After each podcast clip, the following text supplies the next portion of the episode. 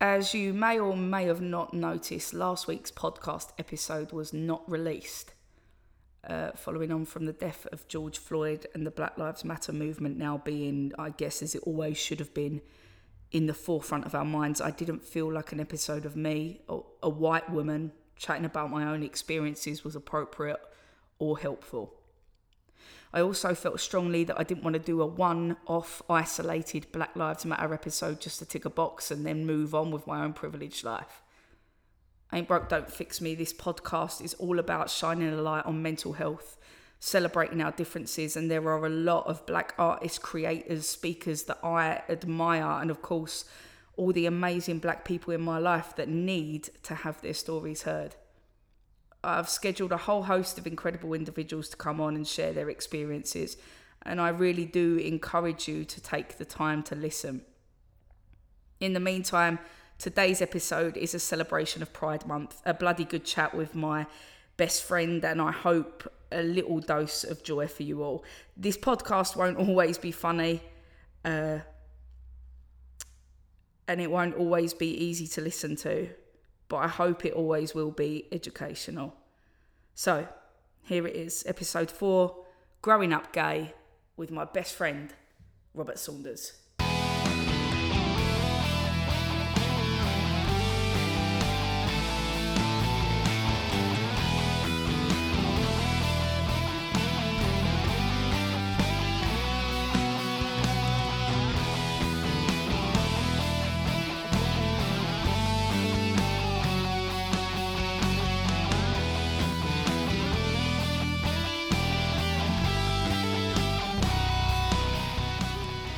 Boys are a crime, then I'm under arrest because I'm in boy is a Boy Scouts. Fuck the closets. Let the boys out. Perfect, and that what a brilliant way to open the episode with Todrick Hall. Fantastic. and we're rolling. Episode four of Ain't Broke, Don't Fix Me, the podcast, uh, Growing Up Gay. I'm here with my best friend, Rob Saunders. Hi, Rob. Hello. This is lovely. Nice and relaxing. I was just saying previously to this, normally I'm pretty uncomfortable when it comes to meeting new people. So when we when we, pre-record these, so when we have guests, I don't I don't actually like being so close to them. So that's really nice. If you're thinking of coming on, I'll feel really uncomfortable all the way through our chat, but educational, and that's the main thing. Well, I want you to treat me just like everybody else. I don't want you to feel so relaxed. I want the full MEP, don't broke, ain't broke, don't fix me treatment. Good, I'll, I'll, I'll face the other way. Um, so I'm here with Rob. I've put down a few things actor, dancer, artiste, incredible. Uh, anything else have I missed? Uh, just general good guy. General good guy, and also we were saying always late. Always late. Always late. Always late. Have love handles. Have a temper when I'm ang- when I'm hungry, hangry. Yeah. Um, Not great things for the CV. no, but also have been volunteering during the lockdown. Wow. That he is a good guy. Yeah. Not all, fact, round of applause. yeah. Not all heroes wear capes. Is there anything more depressing than the sound of just three three people clapping in an echoing room? Clapping myself as well. Uh, and I was gonna say to kick this off, Rob, first time on a podcast, but no, not Rob's first time on a podcast. no. I'll let, in fact, I'll let you share this story because it's a good one. Um, so it was about a year ago. Yeah. So Emmy was invited to speak at my was it Mind Over Matter, where it was a podcast with DJ Spoonie. no, what, what was it? Mind. It wasn't mind over matter, but it was something like no, Not that it, irrelevant actually, but yeah. So DJ Spoonie was hosting it, and Emmy was invited to talk on like a roundtable discussion that was being uh, filmed podcast as well. um, so I Emmy invited me along, so I put my good hat on. Off we trotted into London. I think it was Really, another volunteering experience. Yeah, you know, just happy to help. So we trotted off into London, got there, um, and I thought it was going to be in front of like an audience. So normally I'll go along to events like this with Emmy and I'll sit and I'll clap and cheer and, and listen and learn. But everybody that had been invited were artists that were there to speak. So everyone was up around this table having this discussion, and I slowly realised that I was just there to witness. I had nothing to say in this discussion on mental health. Um, Spoonie definitely thought you were you were there to to give us something. yeah, well, I kind of looked like a big deal. So, um, so I anyway, can see why he made that mistake. It was being filmed, and I just remember trying to get up against the wall, like away from the sight of the camera. but because I was quite close to DJ Spoonie, I, I was quite visible in this discussion. And he started going around to everyone asking them like, what their name was, what their stage name was, could they give them a little piece of their work or their art. I was thinking, what the hell am I going to do if he comes to me? Hi, my name's Rob.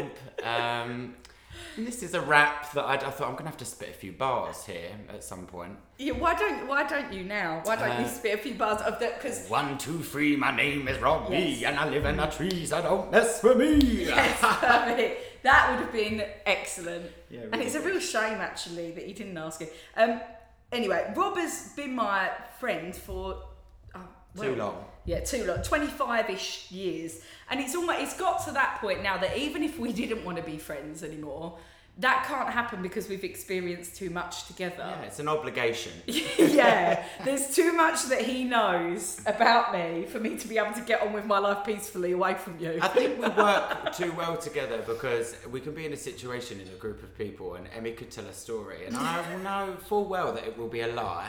But Emmy will be like, Rob was there.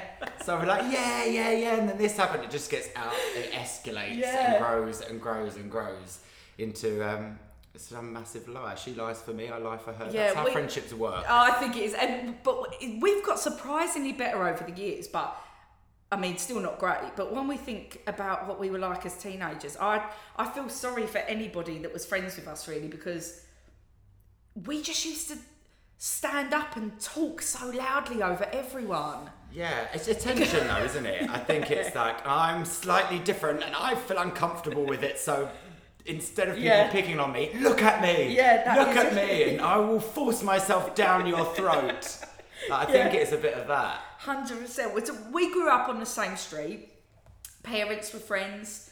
Went to primary school and secondary school together, mm-hmm. and then we just hit an age from about probably like 13, 14 years old where we became inseparable. I guess we did everything together. It was mm. worrying. I think it- we had.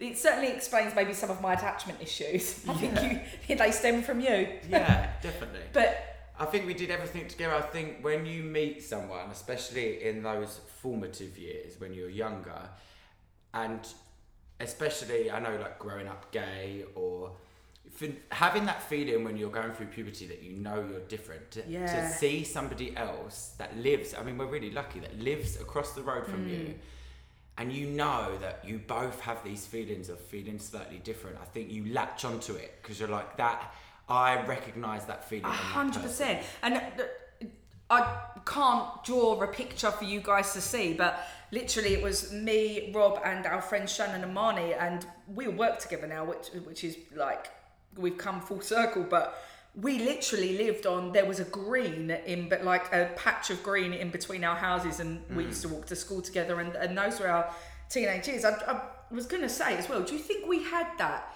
connection partly because it was on a deeper level we both knew we were gay without before we even came out like i just always knew you were gay like i never had that conversation with you yeah. i just knew I think you I think you do. You identify the feeling of feeling different in someone yeah and you think and also being loud and, and it, it helps that we shared interests. Yeah. Like we all loved performing. So we all loved acting. We would do the school shows together. Like, Yeah. we would all of them extracurricular things joined us together as well. Mm. Um, so yeah, we had similar interests, we had similar feelings, similar sense of humour. and it's and like yeah and like what i said is that there was never a moment where I, I never i never questioned whether you were gay i just knew No. you were gay always and i suppose i guess that you had that with me Yeah, and I think it's a feeling of you you're not being asked. I Yeah. think you find that comfort spot when you are going through them years of I can be myself with this person. They're not going to come at me with any hard questions that I don't want Yeah. to answer. They're not going to judge me for how I am. We just get on because we get on. Yeah. And there doesn't need to be anything asked about it. Because- I'm not going to pry about, Nah. well, you like to wear this, that's a bit funny. Or, Yeah. hey, Rob, you're, you've asked for the Little Mermaid Barbie every Christmas. That's a bit odd for a boy. Like, Yeah. There's no, it's just, that was fine. Because what is, what's really interesting is a lot of straight people, more often than not, will, will say, "When did you realise you were gay?"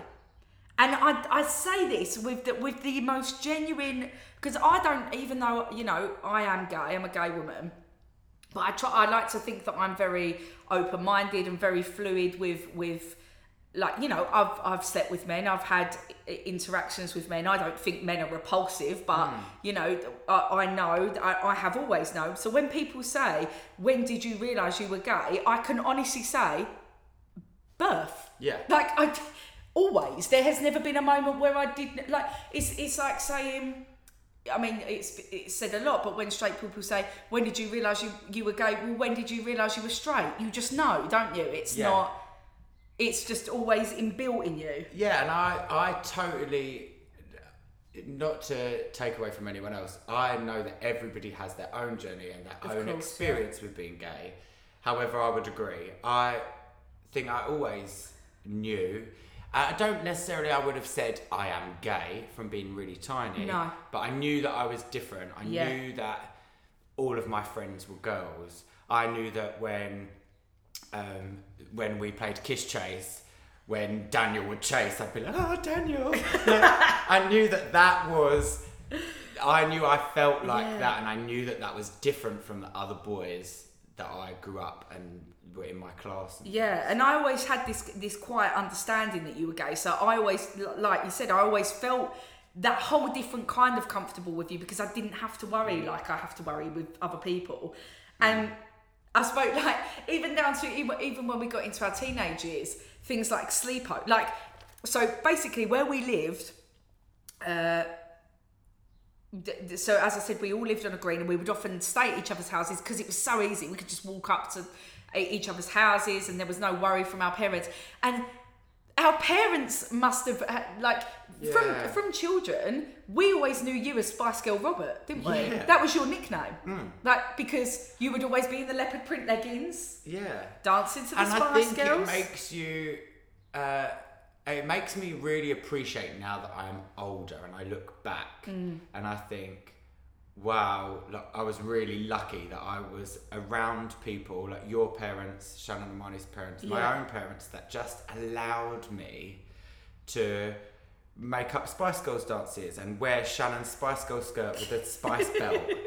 Or I had another friend as well when I was really, really tiny, Alex, that lived in the corner of the cul-de-sac. yeah, yeah, yeah. And I remember coming to we used to swap clothes. So she would put my football kit on and I would wear her Yeah. like tutu and I, and I remember our parents coming to like pick us up and finding it. It- But it, it was never a deal. I don't know. There must have been some hard conversations at home for parents. Maybe. But I was I was never made to feel that. But for some reason you do have that you know that it's wrong. You Yeah. have that sort of guilt, which I think that's Well, and, and we're going back to we're going back to that guilt because we we speak about this quite often as a funny story.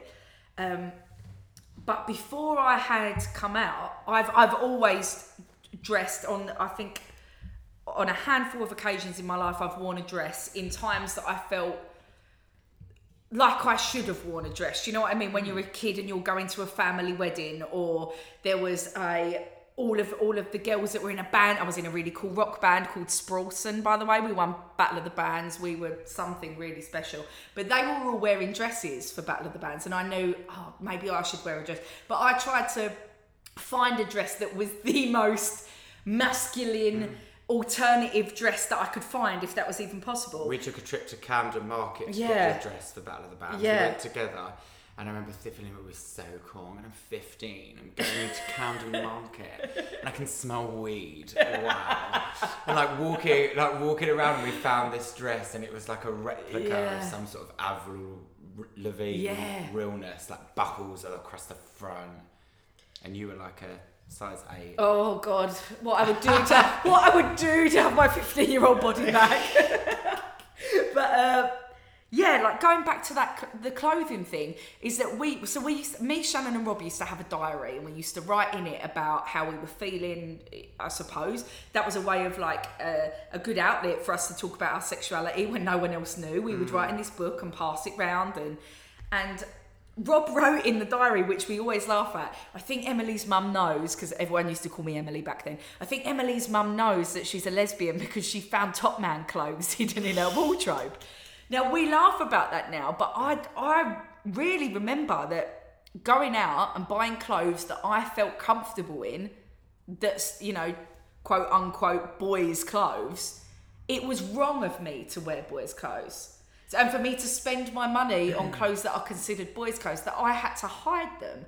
And th- now, uh, now I, I always I wear whatever I'm comfortable in, and quite often, more often than not, yeah, I do dress androgynous, and that's my style, and that's what where I feel most comfortable. But I suppose I didn't know that as a woman, I thought all women had to look a certain way and mm. behave a certain way. I didn't know that I could still be a woman and be happy to be and proud to be a woman, a gay woman, and wear whatever the fuck mm. I liked. Do you know what And I it's mean? hard because where does that come from? Yeah. Because your mum hadn't said to you, like my parents had never said to me, you, I ever see you in that top man shirt, or if I catch you in a tutu again, that is it. No. Like that, where that comes from yourself. It's your own. You, And I think you I- tell yourself that. Yeah. It must come from like. I don't know. Is it media? Like, I- it's I guess- definitely got to be worse now. And I didn't want to. Di- I, I didn't want to disappoint either. I didn't want to disappoint my Yeah. mum. I didn't want my mum. My mum's a oh, my mum's a lovely woman, Hmm. but you know she's very much very feminine, very softly spoken, very very girly, likes feminine things, very stereotypically a straight woman. Hmm. And I knew that a lot of her friends were similar, and, and her friends and their friends' daughters all, all were girly and went on shopping trips together. And I thought, I don't want to be this disappointment. I don't want to say to my mum, I hate doing that stuff. I don't enjoy that. I don't want to wear those mm. clothes. I didn't want to be a letdown. And I suppose when you are gay, before you've come out, you do feel like you're going to be a big old burden, don't you? I, I think guess? because it's hard enough going through puberty as a cisgendered heterosexual person. yeah. I think that's hard enough to deal with in itself because you don't know who you are. Yeah. What am I doing? Uh, bits of my body are growing. I've got hair growing here. So to then chuck in, not only do you not know what's going on with your body and you're going through puberty anyway, to then add a layer of, well, I'm not experiencing puberty like everybody else, and I don't feel Yeah. the same feelings that I'm supposed. Just putting my little fingers up here. Supposed to be feeling. Yeah. I think that sends you west. You're like, I am an alien. I am completely different Yeah. to everybody else and in this it's planet. it's really odd, isn't it? Because even though we've both grown up together, even though we've both, and my mum, my mum, still to this day, she goes, "Well, I I never knew, I never knew you were gay. The signs just weren't there. the, the signs were there, Julie. The signs were." The signs were in your. Fa- what child were you raising? yeah, the because that- signs, the signs were written in a sharpie pen. They were going nowhere. Like they like, were. I can't show you a picture of me. In fact, actually, I might put a picture of me in the. Um, if you could, maybe we could find a picture of both of us. I could put that as the as the thumbnail, because I'm not joking. I used to scrape my hair back into into a bandana, and I used to live and die in a football kit. Sometimes I would even not wear the top of it because I wanted to be shirtless like a boy. Yeah. And then when I went into my teenage years, I was, yeah, okay, I'd wear like heavy eyeliner, but I would wear big shirts and things from Top Man. I'd love my friends that were boys. I liked, uh, yeah, like the signs were there, Julie. Hmm. They were very much there. But do you think it gives it a layer of? It's funny, isn't it? Because I, a lot of my friends when I was a kid were girls. I felt like I identified with girls. You are a girl, Yeah.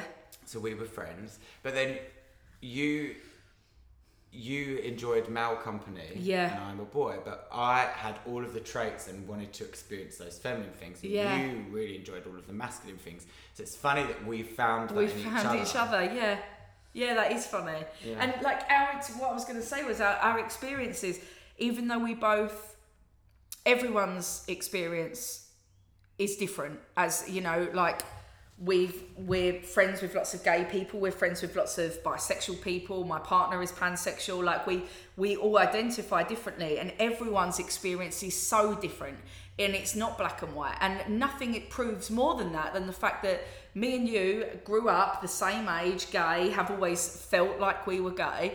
But for you you never really had that conversation of i'm gay from a young age. People just knew it and you Yeah. just went through life and lived your gay life and some of it not necessarily in secret but Yeah, I think it's it's really interesting. I think people always are like shocked at Mm. the coming out story for me because there was never a that I'd had no coming out story to tell. Mm. I think I was really lucky that we were into performing arts and both of us were not short of a little bit of confidence yeah um, whether that was a front or not, but we were both quite loud people. So when I went to school, especially secondary school, um, I was loud, confident. I flourished at school. Really, I loved school. yeah Um, so and going to a state school in Basildon, you have the lads that are like, right, you, you gay mate, you, he's Yeah, bae, yeah. blah, blah, blah. But for me, I knew that I, I like control and I liked power. So I turned it from being really young and being like, yeah, I am gay. So at school, I, I made the decision not to hide it, even from like year seven, Yeah. year eight. So then that I, it, it took the thing away from them that they could bully me for. Because and also we always yeah and we always always had each other's backs with that and i think that Yeah. that's what made it a bit easier because i actually did have that that sit down Mm. chat with my parents age 15 and now when i think about it god that was so young and Yeah. so brave of me to do that but i think actually I wasn't ready to do that. I was kind of forced into coming out before I was ready. So basically, I, like I said, always knew I was gay, and I had some experiences in school that were not. I mean, it shows how far forward things have gone now in the last 10 years because there were things said to me by teachers in school that were so inappropriate. Um, for example, me holding hands with a girl on a playground and a teacher who cannot be named came up to me in the playground in front of all of my friends and said, uh, This needs to stop. We've been talking about this in the staff room and it's not appropriate. And that was said to me on the playground in school. Uh, another example, uh, the, the one that sticks with me the most is being being in year 10 and getting changed for PE and a group of girls who were not very nice and made this rumour that I was, you know, staring at them while they were getting changed in the changing rooms. And I got moved out of the changing rooms to get changed in another room because I was making these girls apparently feel uncomfortable. Uh, and that has had an, you know, whilst this podcast is about mental health and we talk about mental health and we've I've done a lot about ADHD and my ADHD and yeah it's easy to say okay well I've suffered with mental health because of my ADHD but I do think a lot of that a lot of those trauma experiences come from being that age and hearing a lot of things said about me when I was young but we always had each other's backs with things like Well, that they're your formative years, aren't they? Yeah. They're the years that shape you and form your opinions on things and the way that you, you see the world. And I remember, they're I, important. oh god, I remember so much, like because we used to walk home from school together. I remember this really well because we used to have a group of boys that used to follow us, and they do you remember the time of the football? Oh my god, yeah, walking down to the shop through the alleyway. Yep. And there was this group of boys, and they were kicking a football at us the whole way home, and Lovely chaps, they were. yeah, and you you have that as as a as a gay person when you um, even in my adult life when I've experienced some kind of hatred or abuse, you have those feelings of sometimes it's easier to just leave it. Do you know what I mean? Like I've been out with my partner and had lesbians shouted out at me or called me a dyke, and a lot of the time you think, do you know what? It's easy to just let it go. But sometimes you get to a point and you think, like I can't hold this in anymore. Something needs Yeah. to be done, and you feel you get a moment of bravery. And these boys were kicking this football at us all the way home, and they were saying some really horrible stuff to you. I remember at Yeah. this particular.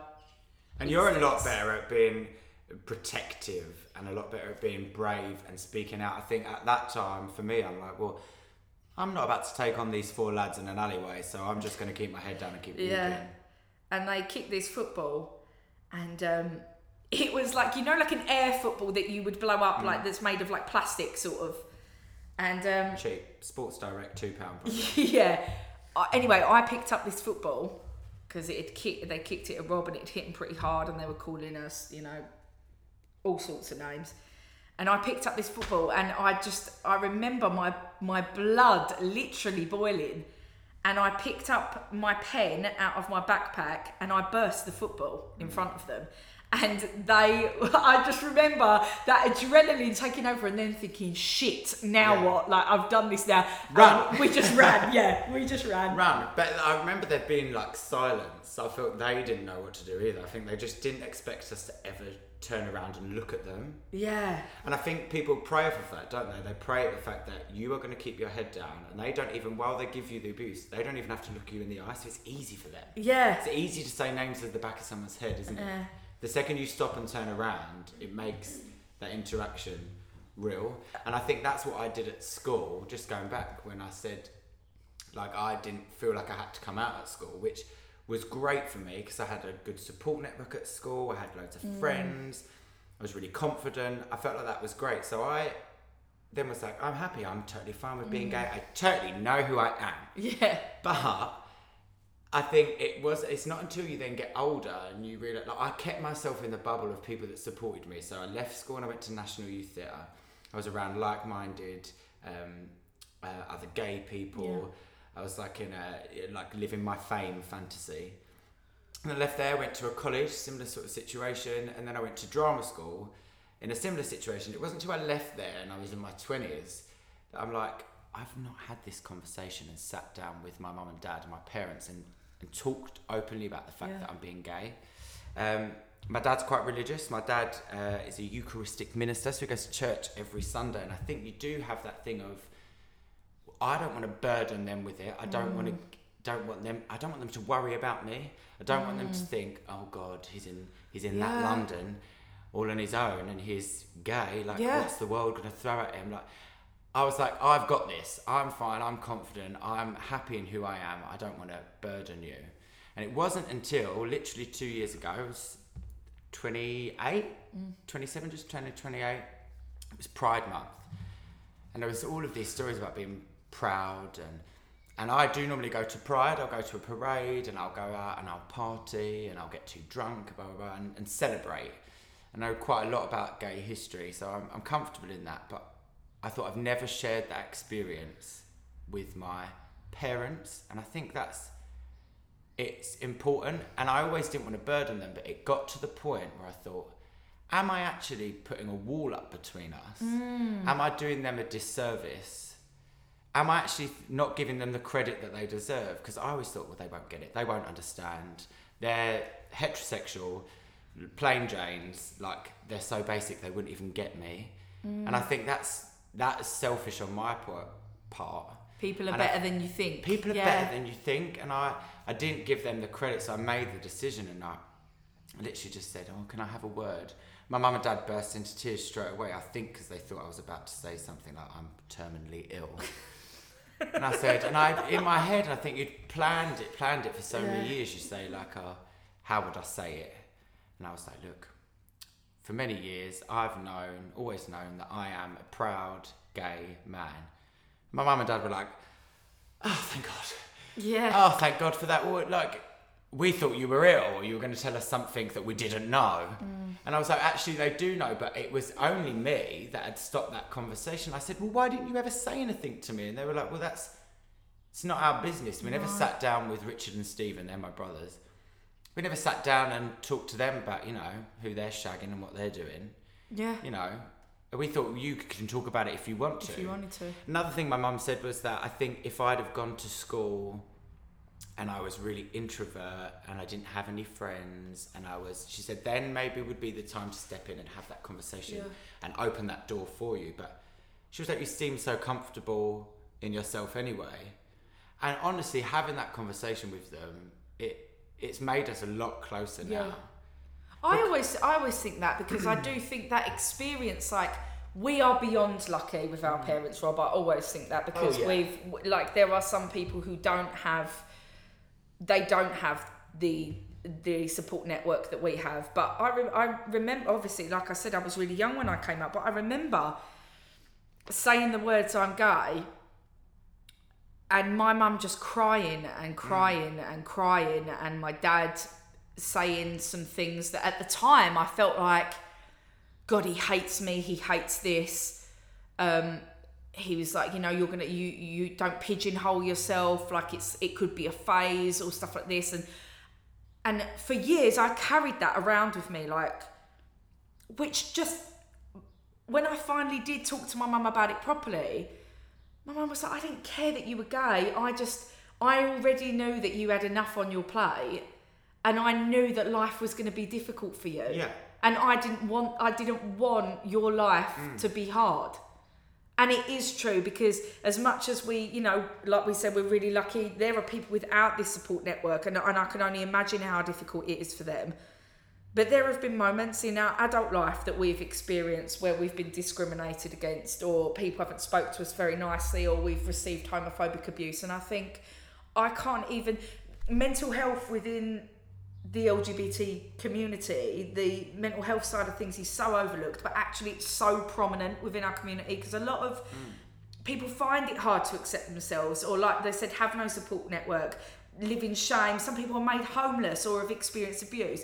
I know mental health isn't something that you've, you know, consistently struggled with, but I think it's fair to say you've definitely would. I- eh, Am I right in saying you've suffered at points with mm, feeling depressed or anxious because of Oh, it? A hundred percent. A hundred percent. I think it's that putting yourself. You're constantly told, aren't you, growing up, like, know yourself. Do you know yourself? And I always pr- um, took pride in the fact that it was, I'm gay. I know I'm gay, and I mm. know who I am. Like, ain't nobody gonna change me. Mm. But then as you get older and you come into adult life, uh, the more things throw at you, like, do how well do I actually know myself, or how I'm to do in mm. this sort of situation? I think drama school was a real big thing for me because then you're pushed into a situation where you're constantly evaluating and stripping your personality away and mm. and not away but like breaking yourself down to like really understand you and your emotions and stuff. And then, and, and then build yourself up and put you in a box for casting um, for parts that you can have. And then I found it really hard because I'm quite a um, effeminate camp um, uh, jovial sort of person. But then when I went to drama school because of the way you look, I mean, at the time, I was really big. I was just under 20 stone. Um, and I was losing my hair, which was, which was, I found really tough to deal with. So then I was in this stage where I was this big, stocky Essex lad to casting directors. So I remember my very first agent when I left drama school uh, would send me out for castings, or I would only get seen for like thugs, chavs, bullies. And uh, I remember her saying to me, "Oh, when you go into the room, don't go in as you. Obviously, go in as the Yeah. character. Because if I walked into that room and, hi, how you doing? You're right. I'm Rob. Nice to meet you. Yeah. That I'm not going to get that part. Like, but if I go in and go, you're right. I'm Rob. Nice to meet you. Yeah, like, uh, Yeah. I'm from Essex and uh, I, do, I do this and uh, I'm here to read for this part. That I'm much more likely To like, get if- it. But it, it was the first time that I'd experienced having to play straight. Yeah. Having to to fit that box. Which was really hard because I was in an industry that was telling me to embrace and love Yeah. myself. And I found that really contradicting. And talking about like playing straight, like I, I have a, a part of being gay that no one really talks about is that I feel like you have to come out a lot through your life because Yeah. every time you start a new job, there is the conversation. Oh, hmm. the amount of times to me. Oh, Emmy, who's your boyfriend? Oh, Yeah. okay. Now I've got to come out to this random stranger hmm. who I don't know. And now there's a room. At like when I started the job I'm at now, a lot of people knew I was gay, but some people didn't. And then uh, you, you know, quite often you'll find a lot of gay people use the word partner. We think that's a good cover Yeah. up. so I was like, oh yeah, my partner, like. You know, and I would, you know, slip in the word her and she now and then because I felt that was easier. But like, or you know, when um, we're both in the arts industry, like we've said, like we and we've both through training or jobs that we've been on, we are surrounded by gay people, and Yeah. we're always in that bubble. Um, so yeah, surrounded by people who identify however they like and are hundred percent authentically themselves. And I forget sometimes we actually live in a world where there are a lot of people who aren't okay with it. Do you know what I mean? Like I forget that. because we've been lucky and fortunate Yeah. enough to have been surrounded you, you surround yourself where you feel comfortable don't you Yeah. we've been surrounded by them sorts of people which is why it shocks me now if you were to hear a comment or or, Yeah. or you read a news article that that shocks me about the the um, the lesbian couple on the bus when they Yeah. got attacked that blew my mind Yeah. so I was like in London not in my London like surely not Like, let's just get this right for anybody who's listening who isn't sure. Homophobia is it. My God, it's real. Like, it still very much exists. And like I said about forgetting because we're in the bub- uh, this bubble, there was an, an instance not that long ago, last year, where me and my partner were out, and funnily enough, we'd been to a LGBT plus night, and we'd been and we'd been clubbing and we'd been drinking and we'd had this amazing time, and then we came out. We wanted food on the way home, and this was in Essex. With me and me and Rob are both from Essex, and we went in to get some food, and there was a man speaking really horribly to his girlfriend, and it was like this awkwardness that you knew someone had to say something, but how long do you leave it before you do? anyway, my my partner Jay said something and and said, you know, don't talk to her like that. It all got pretty heated, and before we knew it, this guy was getting more and more angry and he was looking at me with disgust and venom and he was with his his wife or girlfriend and he said to me i'm not afraid to hit a girl like you and I knew exactly what he meant, but I needed to hear it. So I said, "What do you mean, a girl like me?" And he's he called me a dirty dyke, and there was then through a load of sexist abuse, uh, calling Jay a slag and and and calling me a dyke, and it was this realization of this is still very much a thing. And I'm just not used to it because I'm surrounded by amazing, accepting people who just know that this is life and this is normal. But actually, sometimes you can step out of our bubble and homophobia exists. Yeah, all homophobia, racism, and sexism, it, it comes from the feeling of um, he'd been caught out. Do you know what I mean? It's a defense mechanism, Yeah. isn't it? I have nothing else to say back to you because I've been caught out being abusive to my partner. I've got nothing else to say to you apart from I'm going to throw something at you that I can see. You're obviously a lesbian, or Yeah. you're black, or you're a woman. Like Yeah. it's, it's easy Yeah. to grab onto, isn't it? Yeah. And I think it's a go-to for for people as their defense mechanism because he was Jade obviously embarrassed him. Yeah. I mean, she'd called him out in a chip shop for being a prick. Yeah, and then there was and there was another bloke there, and we were saying the thing that was it got so heated, and naturally the people who own that shop they want people out of there. They don't want the drama, but we were asked to leave, and we felt like it was going back to that took me back to being 15 and being in that PE changing room and being asked to leave even though I knew I had done nothing wrong Yeah. and it was that injustice that just didn't sit well with me um, so yeah like we're, we're gonna have to wrap it up because we've been talking for quite a while but I was gonna say we're having this chat because obviously it, we talk about mental health we talk about um, we celebrate our differences and, and about how you know ain't broke don't fix me this is who i am don't change me.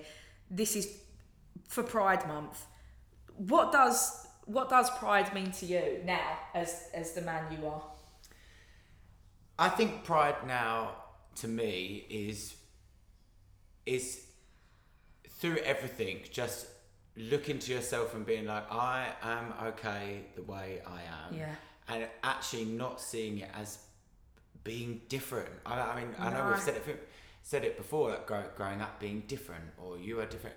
Now, I am not different. There are so many people like me. Yeah. Like there are cisgendered people, heterosexual people. There are there are gay people, there are trans people. These are all communities, but we are all just People. people. Do you know what I mean? It doesn't like they're they're normal. In my little fingers up again. Um, like you don't have what is normal. No, What is normal can't to anyone? normal.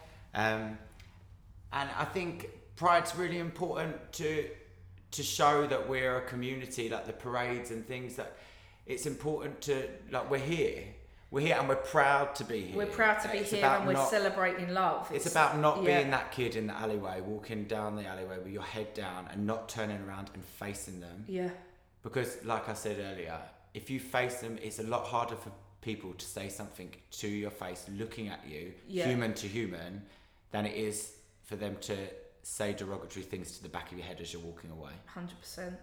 Beautiful. Okay, that I think that's a good place for us to finish. This has been really nice because it's been like a natural um, conversation, and this very much this uh, podcast, as always, is shining a light on mental health.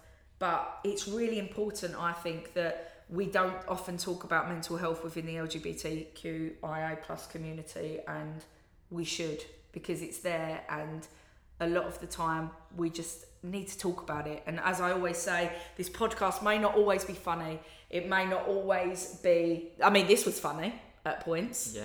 i'm sure people have laughed. But it may not always be funny. It may not always be easy to listen to. And maybe you aren't comfortable with talking about sexuality. Maybe you are uh, in the closet or maybe you have have your own worries and concerns about coming out but we hope that this has been somewhat educational and if not we hope you've just enjoyed it.